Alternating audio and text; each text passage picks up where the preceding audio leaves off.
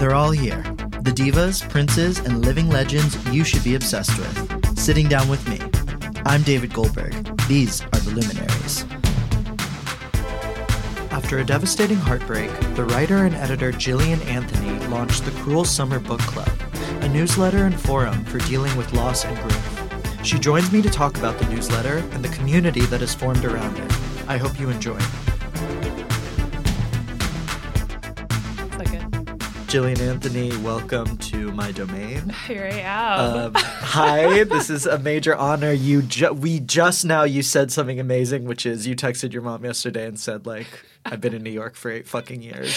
I, I like, I mean, my eight year anniversary was uh, December thirtieth. Okay. So it just happened a bit ago, which actually was already a long time ago. Um, but yeah, I texted my mom. I was like, "I've lived here eight fucking years." It's not okay. It's surreal. it's really surreal. And it's surreal, like how much. I don't know. When I look back on earlier self incarnations in New York, I'm just like, I had no idea what was going on. Yeah. Which is It's- yeah. exciting. I have been. Th- I mean, I've been thinking about that so much. Um, the various lives I have lived in these eight years. I mean, I have seen huge shifts in who I am and, and what I'm pursuing. I would say every two years. And I think about that so much with like people that are uh, have are you know when they're 26 they're married they're having kids like um, I just can't. I that's amazing, but how do you continue to? Because are they also changing? I'm sure they are, right? Everybody is. So are they? How do you continue to change like that? And I feel like I'm almost 32. I still feel like a fetus. Like how do? How are people doing this Can I say there? something? Okay. I don't know if you had this. Obviously, people, I'm turning 30. A lot of people my age are getting married. And a lot of them are, I'm getting the invitations. This is going to sound so mean, but just, you know what? I'm, I'm single and alone, so I'm not trying to sound like I'm triumphant. They're all getting married. They're fine. They're getting married in a lot of the same venues where we had our bar and bat mitzvah parties. And the oh, invitations So these are- look the same. These are Texas. Invites. These are my Texas people. Okay. And I'm just like, oh, it's literally gone back. Like we've Mm-hmm. we've just cycled all the way back. We're just having another bat mitzvah party. And it is I've had that too where I'm like, has anything changed? It's very scary. Are they marrying people you like? Are they marrying school people that you also knew back then? Some are, Wow. and some might as well be because, ugh, God, again, I sound so bitchy, but I'm like, I don't really see the difference between meeting someone at Jewish private school or meeting someone in your Jewish sorority fraternity mixer. So I'm not going to like say that any of them did so well Yeah. at uh, diversifying. I did not mean to take us on a bitter tangent. I'm just saying, like, it is weird because they are also making these huge, like, adult leaps into marriage. But, Yeah. and I, again, I still feel like a potato child. Right. And I was like, what would it even take for me to be able to adopt a pet? Like, what steps do I need to take in my life to, like, Yeah. do that huge leap, that sort of Are thing? Are you thinking about that? I am. Okay. Uh, the Oh, wow, on Christmas, the mushroom, the mushrooms told me Holiday that shroom.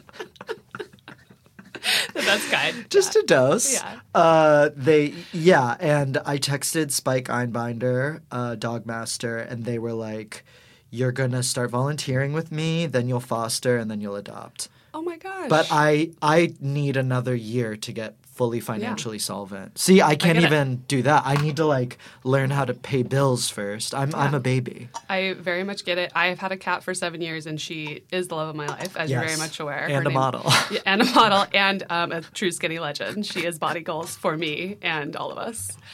she doesn't even work out. Naturally thin. Uh, she weighs seven pounds and will her whole life. Um, but um, I I've had her a long time. She's been amazing. But I've I've very much long wanted a dog. Um, but I still feel I'm pr- like I'm probably about three years out from having a dog Mm-hmm. because I'm just not settled enough. Um, I want to have my own place. I want to be like in a more of a home home Yeah. and I like am not ready to not go to the bar after work, you know? I know. So I, I know it's a spontaneous city. Yeah. Were you to start over somewhere else at some point in your 30s? Well, I, and I definitely will. Yeah, I, I'm I'm really curious because I assume 8 years ago you moved here uh, in your like early to mid 20s. Yeah, I was um, 24, I believe. Oh, wow. It Same. was very late in 2011. Um, and I moved with um, a friend from high school, Shaddy, who we still see Wow. all the time. We uh, he was my first roommate here. Ancient one, friend of the podcast, Friend of the pod. demonic entity. Yes. Yeah, um, we lived together in Bushwick. We each paid $825 um, for a two bedroom. Um, I vividly remember that apartment for all sorts of reasons. Like, I mean, Bushwick was not at all the way it is now. Like, we didn't even have coffee shops or anything like that around. My room, Girls hadn't even come out yet. girls had not come out, had not warped my sense of self. Um, there was this beautiful tree in the backyard um, outside my window, which also had barbed wire around it. Yes. Um, but like the, I remember tracking time through like that tree changing and it, the really nice rustling. There were also like that was my second East Coast year, so I remember vividly the like crazy loud thunderstorms and the lightning I would hear in the backyard. And I also remember the demonic cat sounds, cats having sex. The Oh, insane sounds of that. There is nothing like that.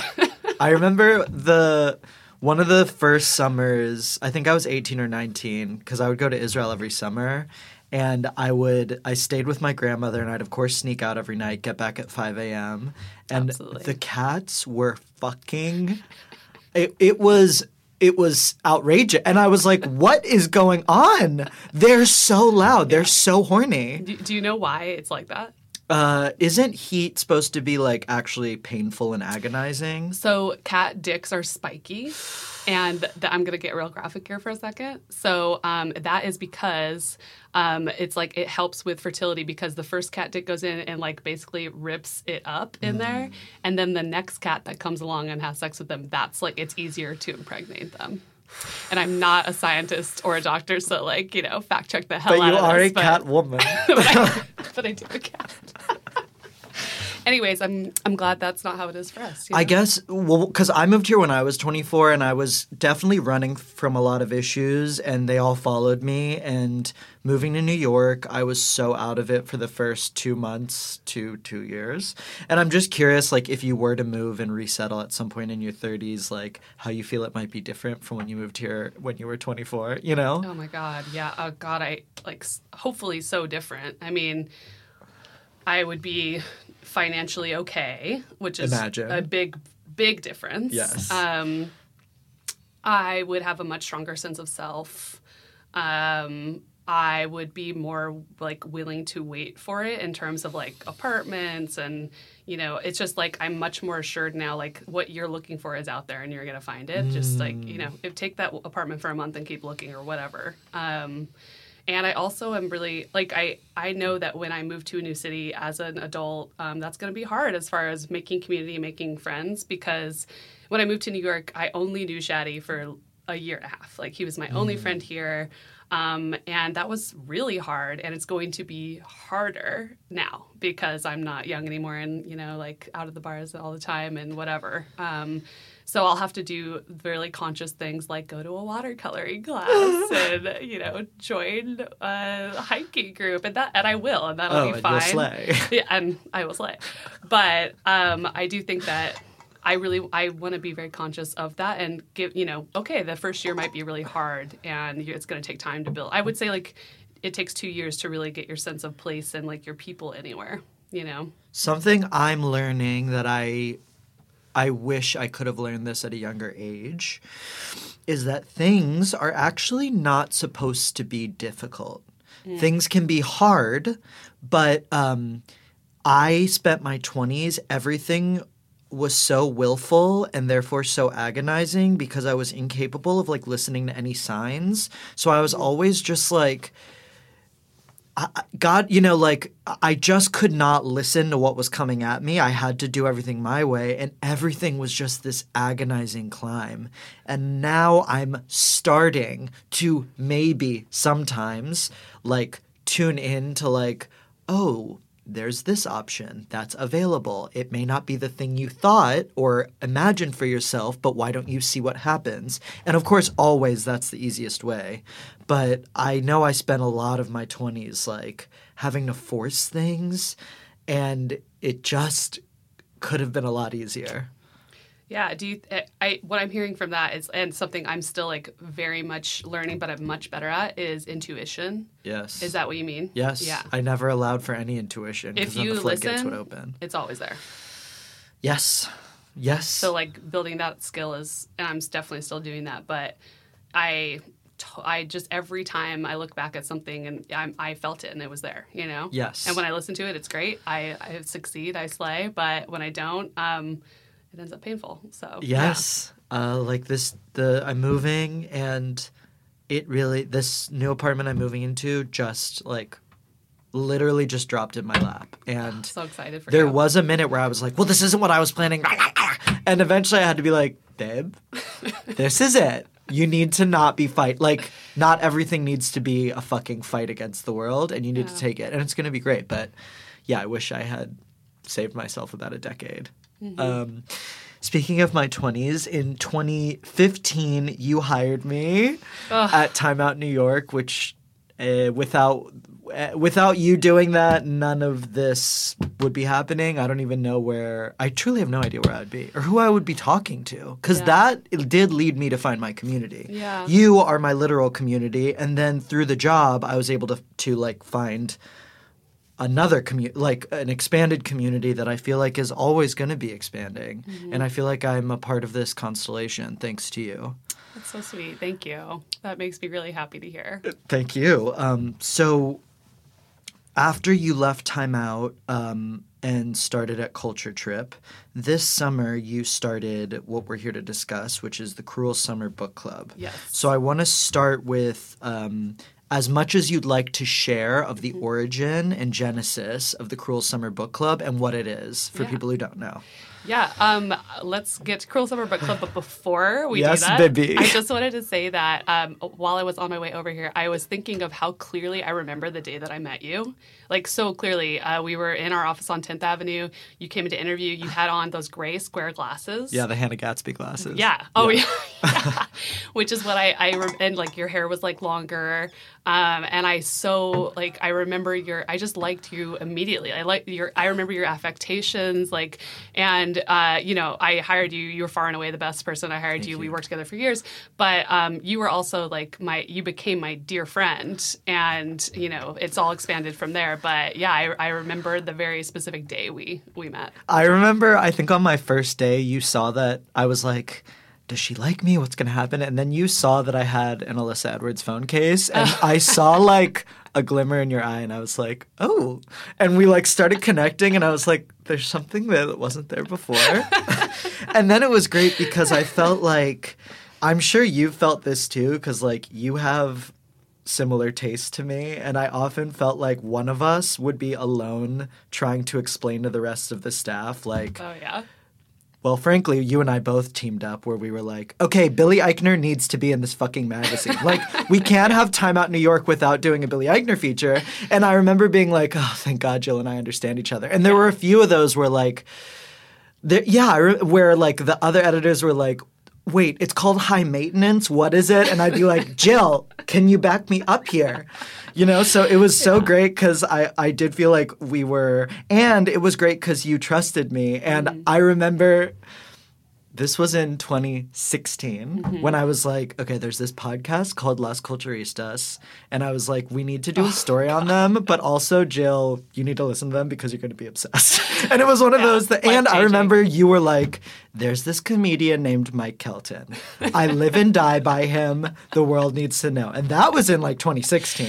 Yeah, what is so special about um, Time Out is the opportunities it gave us to make friends with people we were just obsessed with from comedy, you know, uh, like cabaret shows. I got to interview Bridget Everett. I mean, my God, it, I, Mike Kelton's one of my good friends now.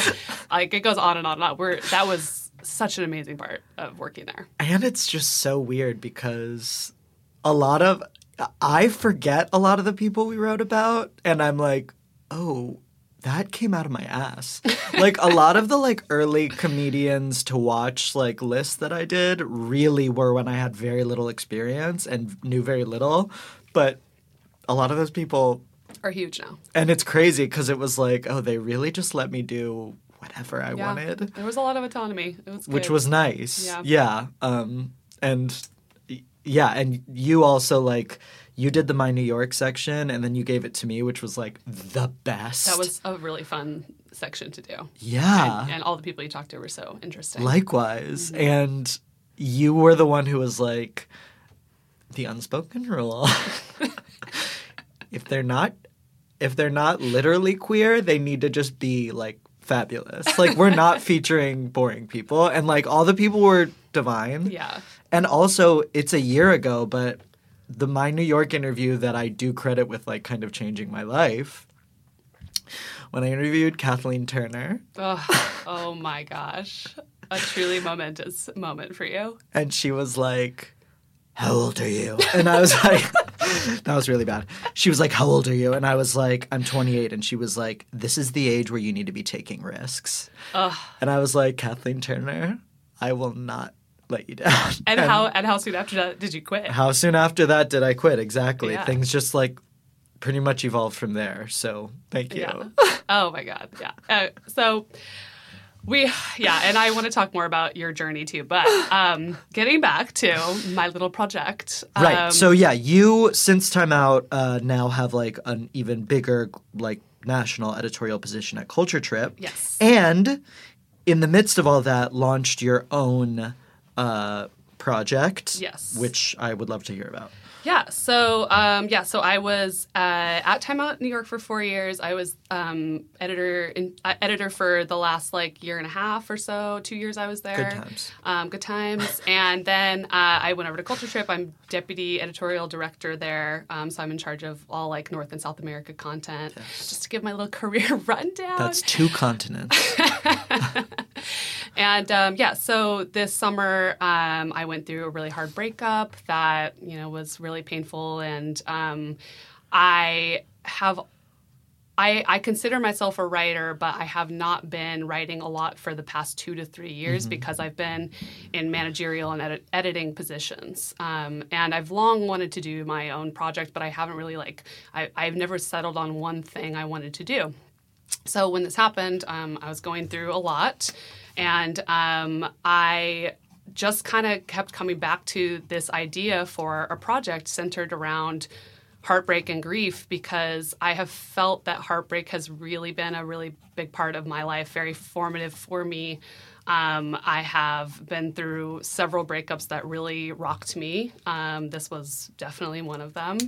And I was I think the true impetus of it was like I was tired of being silent about that experience. I, I it's also it's it's so incredibly universal. Every single person will go through that, if not, you know, six times like me um, once. and um, you know, I I was tired of being like I was tired of feeling shame about feeling that way. I was tired of not being able to like write about those things in a thoughtful, meaningful way because it was so it was so on my mind and so consuming. And so um, I started doing uh, Jami Attenberg. She's an author on Twitter. She does uh, hashtag 1000 words of summer i think is the hashtag and it's like basically um, for 30 days you write a thousand words and so i started doing that um, and I, I just started try, tinkering with an idea of what this project could be. And so i kept coming up with ideas. I talked it over with several friends about like what could this look like? Is the, am i insane? Because i was so in the depths of grief that like i was very untrustworthy of my own feelings. And like if i was thinking clearly um, the last thing i want the project to be would be my diary entries. Like that's absolutely you know that would be horrendous. Um, and i wouldn't want to be embarrassed by you know obviously i've been through this before. You you feel differently about grief three months out six months out a year out five years out like it's going to keep going. And so i didn't i wouldn't want to look back on this and like cringe. Um, and yeah so anyways i i kept formulating ideas. I came up with a newsletter. Um, it's called cruel summer book club. And it, the tagline is um, a newsletter about grief, loss, and heartbreak, and how we all get through it. And so I, uh, it's weekly, it's free, it comes out on Tuesdays. Um, it's cruelsummerbookclub.substack.com. And on every other week, um, in the beginning, I stuck very carefully to it was like a personal missive from me. So, you know, some talking about something I'm thinking about or going through, and then a bunch of little uh, links to like things I'm reading, books I'm reading. I did a ton of self help reading over the summer, but also, you know, just like those things connected me to greater things to think about. Um, and so I'd write about the books. Like I wrote about. Um, once again, once more, we saw stars by Jayson Greene, which is a, a memoir about him losing his two-year-old daughter, um, and then I actually interviewed him. So the, sec- the the next iteration every other week would be me interviewing other people. So I interviewed Jayson Greene. Um, I interviewed uh, this psychologist. Um, oh gosh, am I going to blank on his name now? Oh, um, Guy Winch, sorry. The psychologist Guy Winch, um, he is a TED talker and also wrote a book, um, How to Fix a Broken Heart. I interviewed him just about the science behind grief and what I was going through.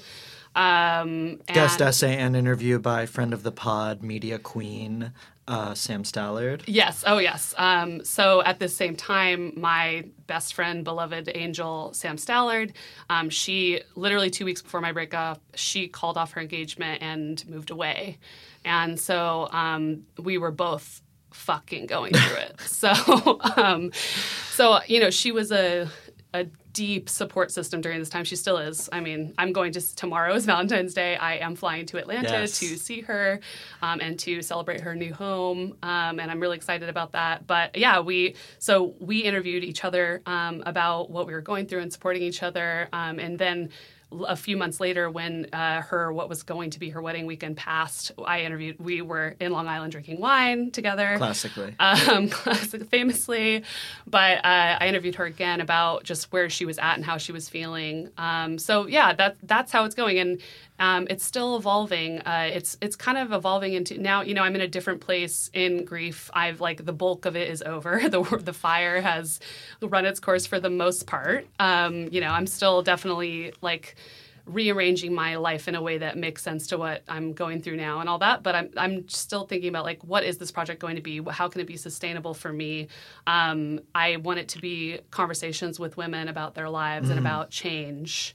Um, and yeah, it's it's still formulating. You said so many interesting things um, that I want to go through. Um, the first was about you like not wanting to feel silent and not f- wanting to feel shame. I'm going through this thing right now. You know, I did my first solo show in January. I'm doing it again in March, and I had this moment when it was over of being like, okay, that's done. I don't really want to do that again. And what I'm realizing because I've been having a really really rough few weeks what I'm realizing is like, oh, I actually need to do this show. Like, this show actually was saving me. This show became my way of dealing, of processing, of liberating myself because for various reasons, I've never had that space before and I've never had, had the means to communicate my feelings, my inner rage, all of that.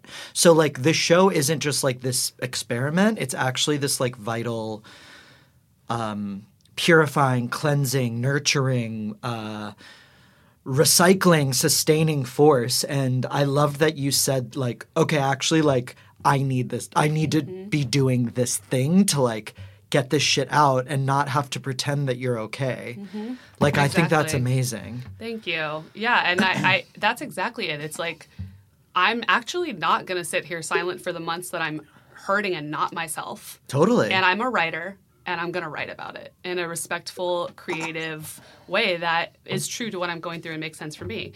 And that was that's what's so amazing about your project too. I, I was at Rebirth. Yes, I, it was amazing. Uh, and you know, if you don't have a solo show at the Duplex, do you exist? honey don't I talk sure to don't. me but um, it was truly amazing. And I, you know, I, me and you have talked about some of those things that you discuss in your show, but I, tr- I just learned so much about you, and I was astounded by the bravery and vulnerability that you put through. And people are not living their lives in that vulnerable way. I think that's like I can be proud of myself for that because mm-hmm. people are sitting on their hands and and you did for years I would say. When, mm-hmm. you know, you Totally. you before you tackled any of this like let alone in therapy and then to put it on a public stage and put your deepest shame deepest pain out there for everyone to see. I mean, that to me was so inspiring and magical. And Likewise. I I know that that healed you so much. Like I can very much understand why you're going having a few hard weeks because it's not like you did it once and oh I'm done with that now. Like, Exactly. I'm great. That's not how it works. Um, but to expel shame is so horrific in our lives. And to expel that shame and be like this is not going to control me and i'm not going to be a quiet little victim and i am actually going to like be proud of who i am and how i feel. I mean your show was incredible. And I love that about it, you know, in some ways back to what we were talking about when we started the conversation about like a lot of people we know our age are getting married and like taking their wedding photos and posting them on Facebook and everything is fine and perfect. And I like the idea of you being like, okay, look. like I understand you're all posting your like gorgeous uh photos, your vacation photos this summer. I'm actually in hell. I don't know if this is going to end. I feel psycho Yeah. and we're all just like you can opt in or opt out bitch but like i'm gonna give it to you like i Yeah. that really does take a lot and now you. can like i think i've seen it evolve and now i think it it like can cover a whole spectrum of grief experiences Mm-hmm. right Yeah, I mean that's the that's the thing about thinking about grief as I have over these months and talking and interviewing people about their grief is so many different things, so many forms. We're all living with it in different ways. We will all experience deep grief because you know it, it's coming for us, and I think that's like something else that I just have thought about so much during this time period, and this is not in a negative way. Um, one of the most formative books I read that I wrote about in the newsletter too was When Things Fall Apart, um, and it's just all about your whole life. Things will come together, fall apart, come together, fall apart, and so when you know when the next thing falls apart and you feel insane, like you're going crazy, like guess what? It's already on its way to coming back together. Um, but that's going to be the perpetual cycle. And like I think for me, so much of the work I needed to do was to accept that, and I'm definitely still working on it. I mean, that's not I'm I'm no Buddha, you know, like, uh, but to accept that that like when you're in that deep pain and sit with it and see it and feel it, that's the hardest thing about existing. I think that I got off track on the, where my mind went with that. we're in six feet under mode which i love which is just like But I- that, I yeah. think just before, just to Yeah. close that thought, like I'm so happy for people that f- feel that they've found, you know, they're getting married, they're in their place, in, in they're having kids, like all of those things. That's so incredible. But things will fall apart for them too. I'm I'm not Yeah. saying those specific things. I'm just saying that we all will have our time periods. It's all cycles. We're all going to face it. And so like I'm having this ti- time period, they're having this time period, we'll have others, you know? but let's like be fucking real about it. Mm-hmm. I loved what you said about you not wanting to be posting diary entries. yes. You know, I I Please, no. read something at a show in the fall, and Ruby McCollister was there, and Ruby said when it was done, she was like, you know, that essay was kind of like an a qualification at a twelve step meeting, and it, From you? yes, Okay. and it was um what I needed to hear. It was crushed. It, it no, I'm. It was really good feedback because what she was basically saying was like, and she said this by the way about the the Shia LaBeouf movie Honey Boy, where she was like, "This is just like an AA qualification, which is just like it's just like a list of grievances, but you're not like." transforming anything or subverting anything. And that is something I always keep in mind. I'm really happy that I have that in the back of my head now when I'm writing of like what is this doing? Is this just me yelling? That's okay. It can be that. Uh, but like what's the insight here?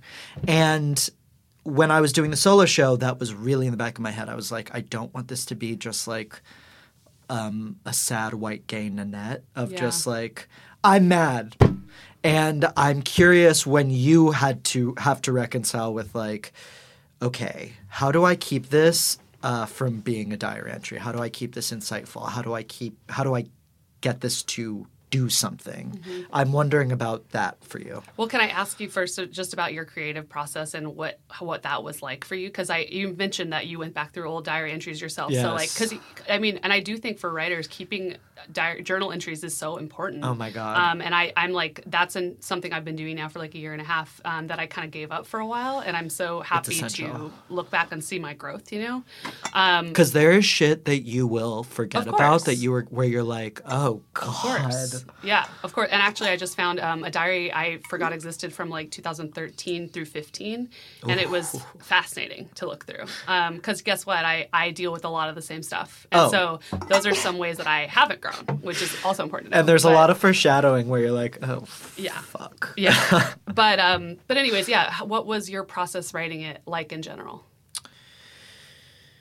I was very happy to have a director because I felt like he was able to like mold it into something and he was the one who was like no you this you need to transform all this pain cuz I just wanted it to be 12 essays with a, an arc but he was like you you're not seeing that this like there's an obvious way that you can heal all this stuff in the in the writing itself. So I I that really helped me. Um and yeah I think like the first wave you just you just need to like throw it all out. And for me because i structured all of my essays based off of existing fictional texts i could like act out whatever journey i needed to self-initiate through like buffy or catwoman etc but i think what you do is a lot more ambiguous because it's you being like i'm going through this now. I don't know if mm-hmm. this is going to end. And like that is what grief is which is like this is always going to be a part of me in some way. So i think what you do is like a lot more dangerous and scary. Mm-hmm. So I am curious about like how how you keep it from or maybe it is okay that it's a diary entry, but how you how you feel that you've you can elevate it or make it of service to readers, et cetera, et cetera.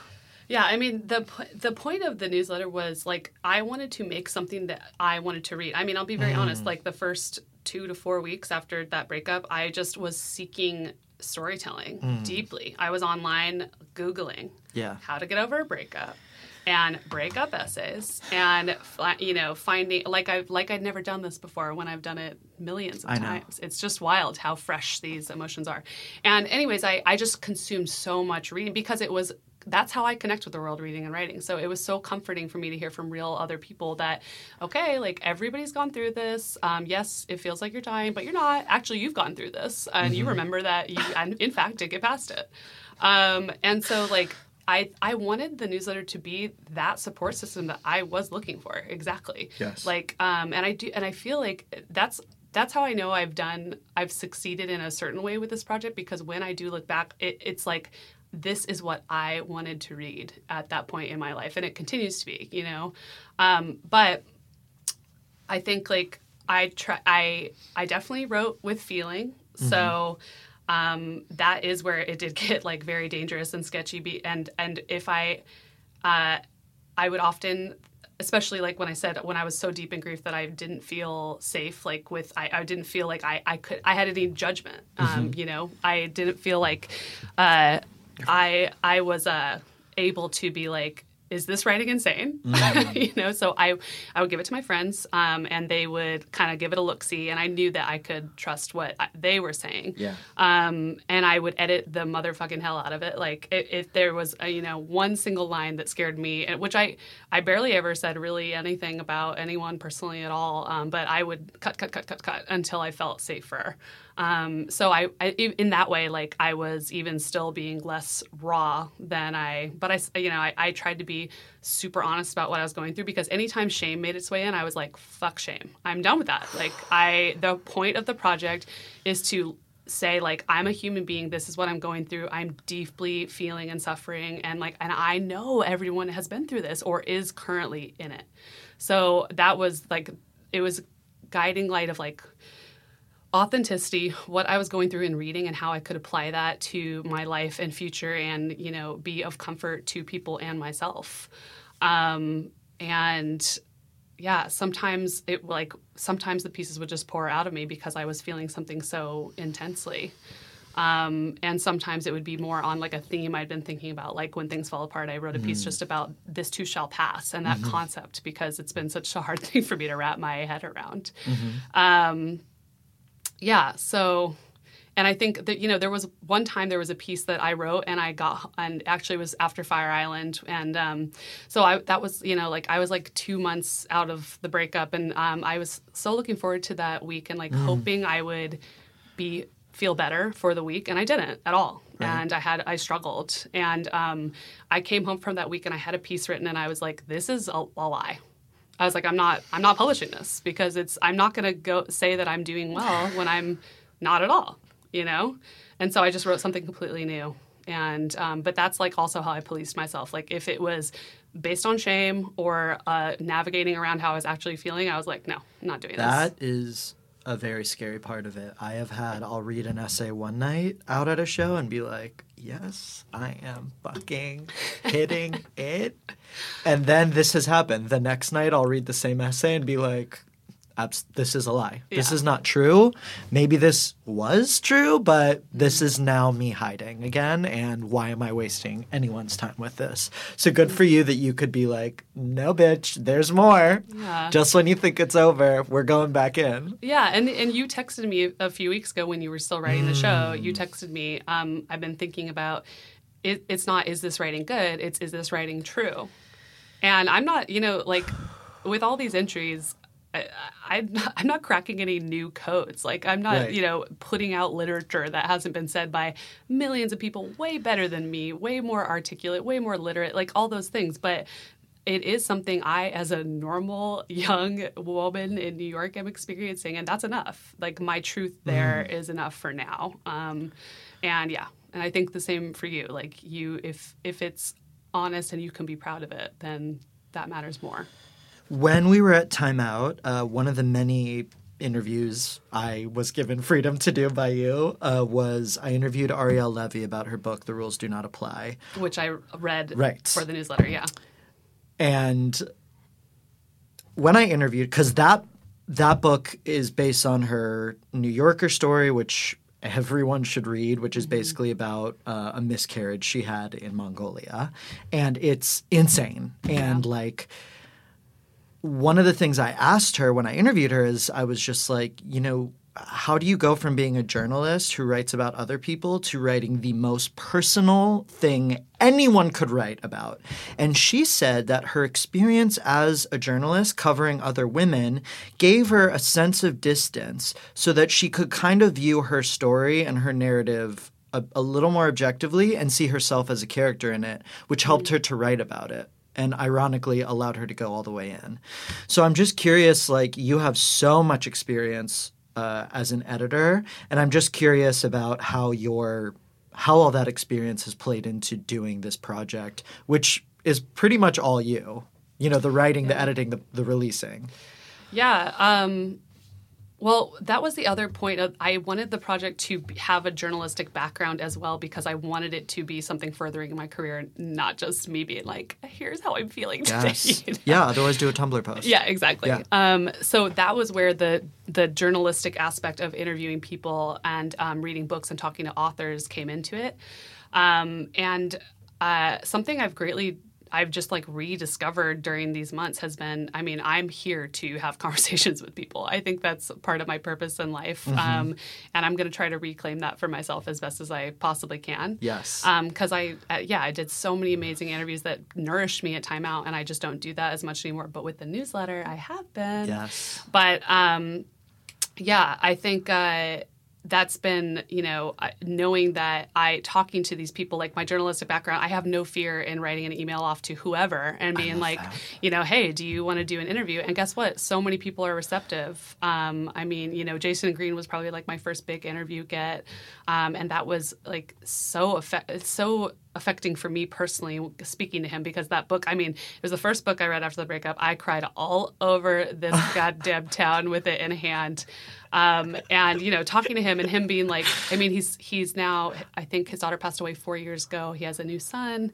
and talking to him about where he was at in his grief because that's one of the worst possible things any human on earth can deal with um, was so incredible like to hear his perspective on things um, and to you know i never compare grief like we're all dealing. But like obviously, I was going through so- something way less important than what he was going through. You know, so having that perspective, um, I've now started to reach out to like a lot of other female journalists and writers, and um, you know, line them up for different things uh, because writers are sharing all the time their pieces about you know here's my big anxiety problem. Um, you know this is how medication for depression affected my creativity. Um, you know i and so i've got some really exciting things lined up. And i think that's like the direction i want to keep going in talking to women about their life experiences. And grief loss and heartbreak can really encompass almost anything. Um, like i said i want it to be more big change but yeah, I, I, I want it to be a journalistic project where I I'm just having these honest honest conversations with women. And I think the other like my conversations with Sam, I feel like that specifically, you just don't see that kind of sharing online. Um, and you know, I I if if I could witness that kind of and podcasts are definitely one way that you do witness that. You're mm-hmm. hearing people have these like really honest conversations about all sorts of things and I do listen to a lot of podcasts, so that's great.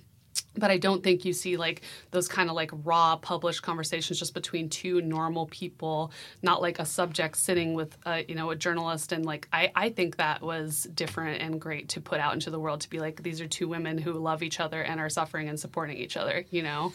Um, so Yeah. yeah. it's it's like all sk- using my skills that I have professionally and combining a super personal passion of mine that I hope I get to keep doing.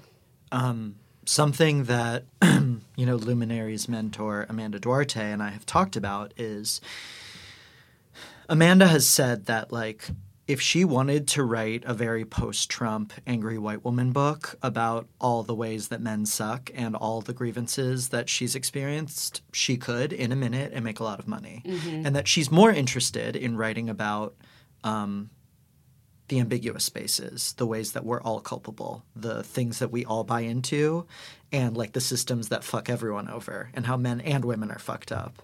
And like I, when you were talking about you and Sam, I was like, oh yeah, it's the it's and with the newsletter in general, it's like you're actually going in, maybe not with such a moralistic stance and you're really going in with actual like journalistic curiosity about like Oh, how yeah. women deal and not about like this isn't just about like uh, all women are wronged period Oh, no. it's about like all women are dealing and all people. And I all mean, I, people. but I, I I like Yes. yes. I've definitely I am a woman, and like that's what the where my compass points. Yeah. But no, absolutely. Um, thank you for saying that because I think that's absolutely true. Um, my biggest, you know, my biggest question, like I'll I'll be really honest. When I was in the depths of it, it's like, how do people get through life? you know and that is the question that i am trying to seek out because and i've found so many interesting comforting sad amazing answers to that question because we're all dealing with things and sometimes it, it will take you down to rock bottom and sometimes you're going through life just fine but you know you're still you're holding your grief with you. We all do. Um, and that's been fascinating to hear about from so many different kind of kinds of people about uh, death and toxic relationships. And um, you know, I, I interviewed Amanda about her divorce and being in her 40s and single after a long marriage, which hasn't been released yet, but it will be. Um, and all of you know, it's just so many. I have so much to learn about life and dealing with life, and that's that's really been the point of the project. It's definitely not. I want to know as much as I can so I can like continue to learn these coping skills because life will keep being hard. And i think the the more you like the the the higher the stakes like the the more you enter the brene brown arena as it were the more you like do the thing you're meant to do and like even what you're doing with the newsletter the stakes get higher and so life gets harder. That's because you're like coming out of you know you're coming out into the world you're doing something bigger. Risking a, more. exactly. So life gets better i think Mm-hmm. but life also gets harder there's it's there's bigger consequences there's bigger challenges because you're you're now able i do think like you're able to deal with bigger challenges. So I like so. the coping can ne- actually unfortunately never ends. That's I truly hope so. That's the whole point for and the project, you know, although I definitely do want to like build a community and be a support system for people everywhere and I love when people talk to me, especially when I was having such a hard time like the emails I would get and the DMs and stuff like that nourished me in a huge way having those conversations. Um I I like I was filled my cup was filled when I was having the when I was doing these interviews and doing things like that, which like I know a lot of people are not like that, you know. Right. Um, so for me, that's like that's work that makes sense for me. And if you've been gaslit, the the real antidote to gaslighting is just having other people be like, "Oh no, I get you and I believe you." Yeah. Period. Yeah. I never knew that. Would have been nice for me to know that a long Yeah. time ago. Anyways. so where do you um, want to take this project, etc.? Yeah, I still really don't know. Um, I, it, it is work and time, um, work I'm enjoying and work I feel refreshed about lately. But um, I, you know, it's I've already been doing it for over six months, um, and it is like a lot of my time, and so I'm not making any money off of it now. If it was going to be something sustainable, I would like to, you know, make a some sort of money financial thing on it so I could help support myself toward things. So, you know, um, I don't know what that's going to look like. I don't know if I have a paying system come out at some point. Um, I'm also considering making it a podcast because again, I'm having these conversations. They're they are recorded on my little tape recorder that I've had for a decade. Um, but and you know, I'm sure some people would love to just hear these conversations rather than you know read my little interview. I know people learn in different ways, um, so that's another option that I'm not quite ready to commit to, but I could. And you know, if anyone's listening and would like to share their story of grief, grief, loss, heartbreak, change, I would especially love to hear from more LGBTQ plus people, more people of color. Um, you know, contact me because we. I, and it's not. By the way, I'm not just interviewing you know uh, authors or famous people. I mean, other than my friend Sam, I've interviewed my friend. Um, my friend's from high school's father is in jail for 20 plus years for um, crimes he committed. We talked, and that was a fascinating interview to me. Talk about shame. Like um, my, I interviewed recently uh, my friend who, oh well, this she actually shared an essay about going through an abusive marriage and getting out of it. So, and these are just you know normal people. And this is where, you know, Jill has a lot of editorial interview journalistic experience, which means to say, if you are coming out with a story that you've never really shared out loud, Jill is the type of person who would kind of give it format, structure, and do things, help you tell your story in a way that you're comfortable with. Which means to say, like, it- it's not just a benefit to us. Uh, you know, this sort of thing can be healing for you. Mm-hmm. You know, you would have someone who can help you tell your story. yeah, absolutely. It's not exploitative. It's Thank you. actually giving.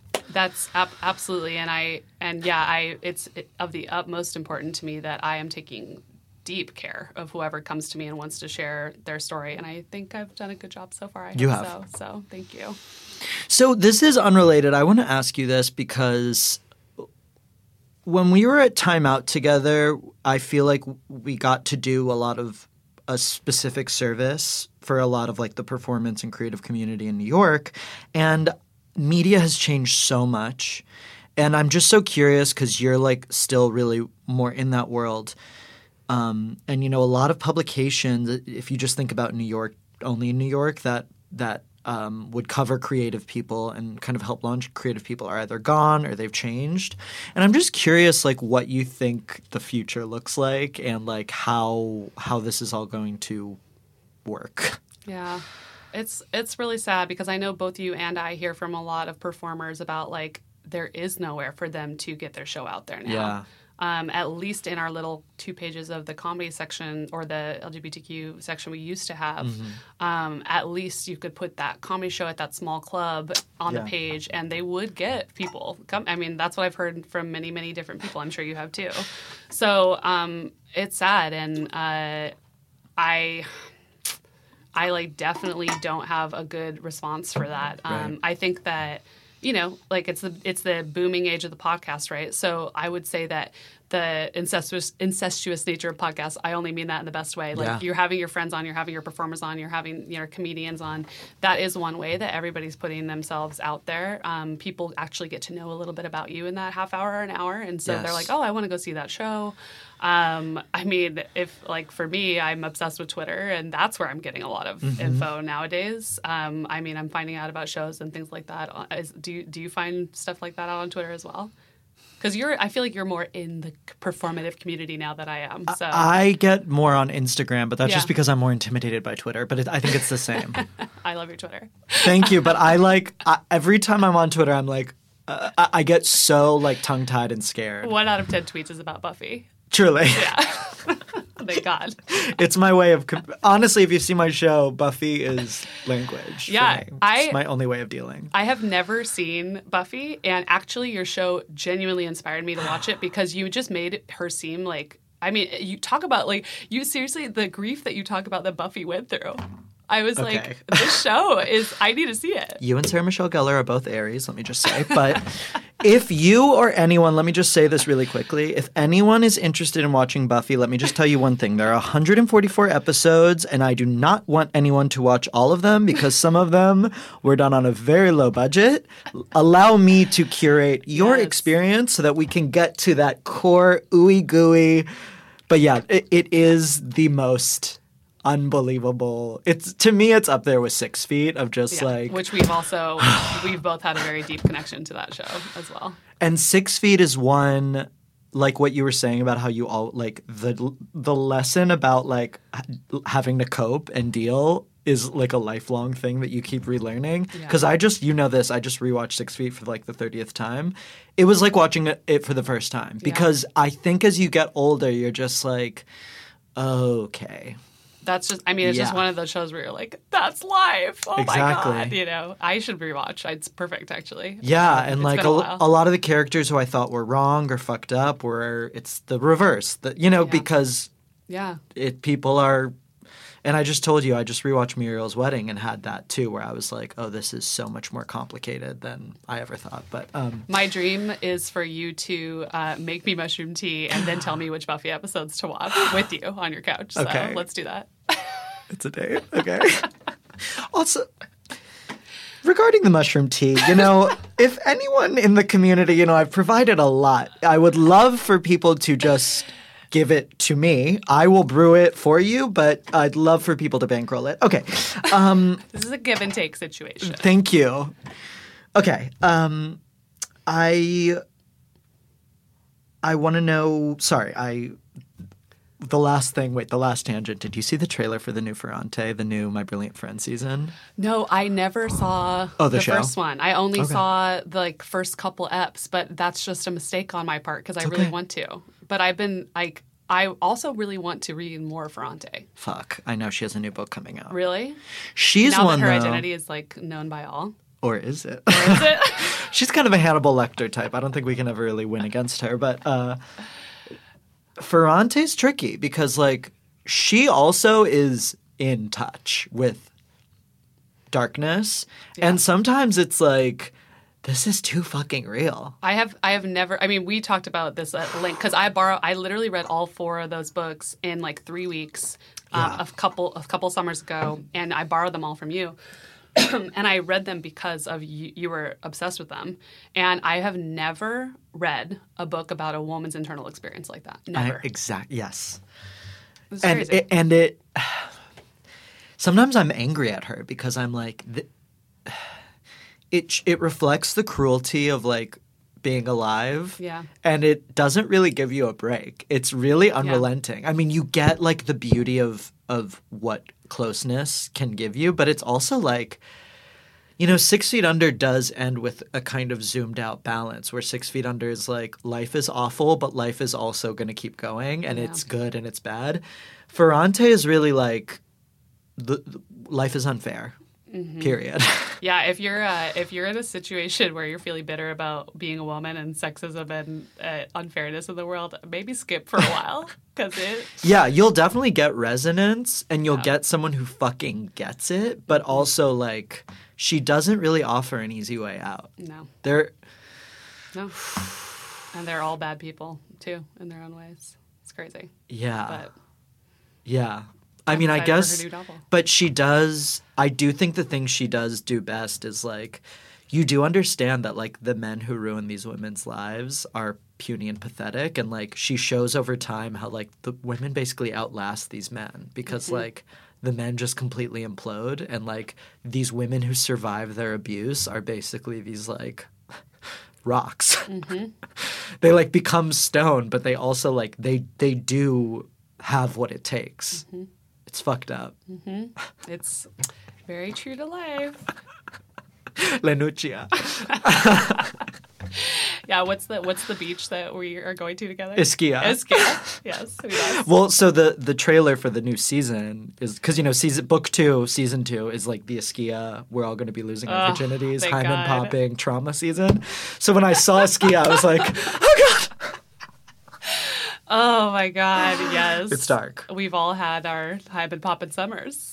I know we all have. Mine was at Jewish summer camp, but you know, might as well have been the Italian Riviera. I mean, Italy is just very special to us. I mean, call me by your name. We're also going to ride our bikes through the countryside in Italy. Oh, yeah, you te- peaches, cry a lot. I texted you that the other day. We must. Mafalda. André Aciman will join us for a dinner. Oy. It will be perfect. That's that's crazy too. Um, so where can people follow you? Okay, uh, so I am Jilla Thrilla on Twitter and Instagram. Classically, Classically, famously, since I was a teen, that was my MySpace name way back in the day. and you were the one because in many ways I have no idea what's going on most of the time, and you were the one who I was like, Jill, what is ASL? And you were like, okay, you're gonna need to sit down. I'm gonna explain some history to you. So yeah, you're way more tapped in with um, the youth and than technology. That's all that is.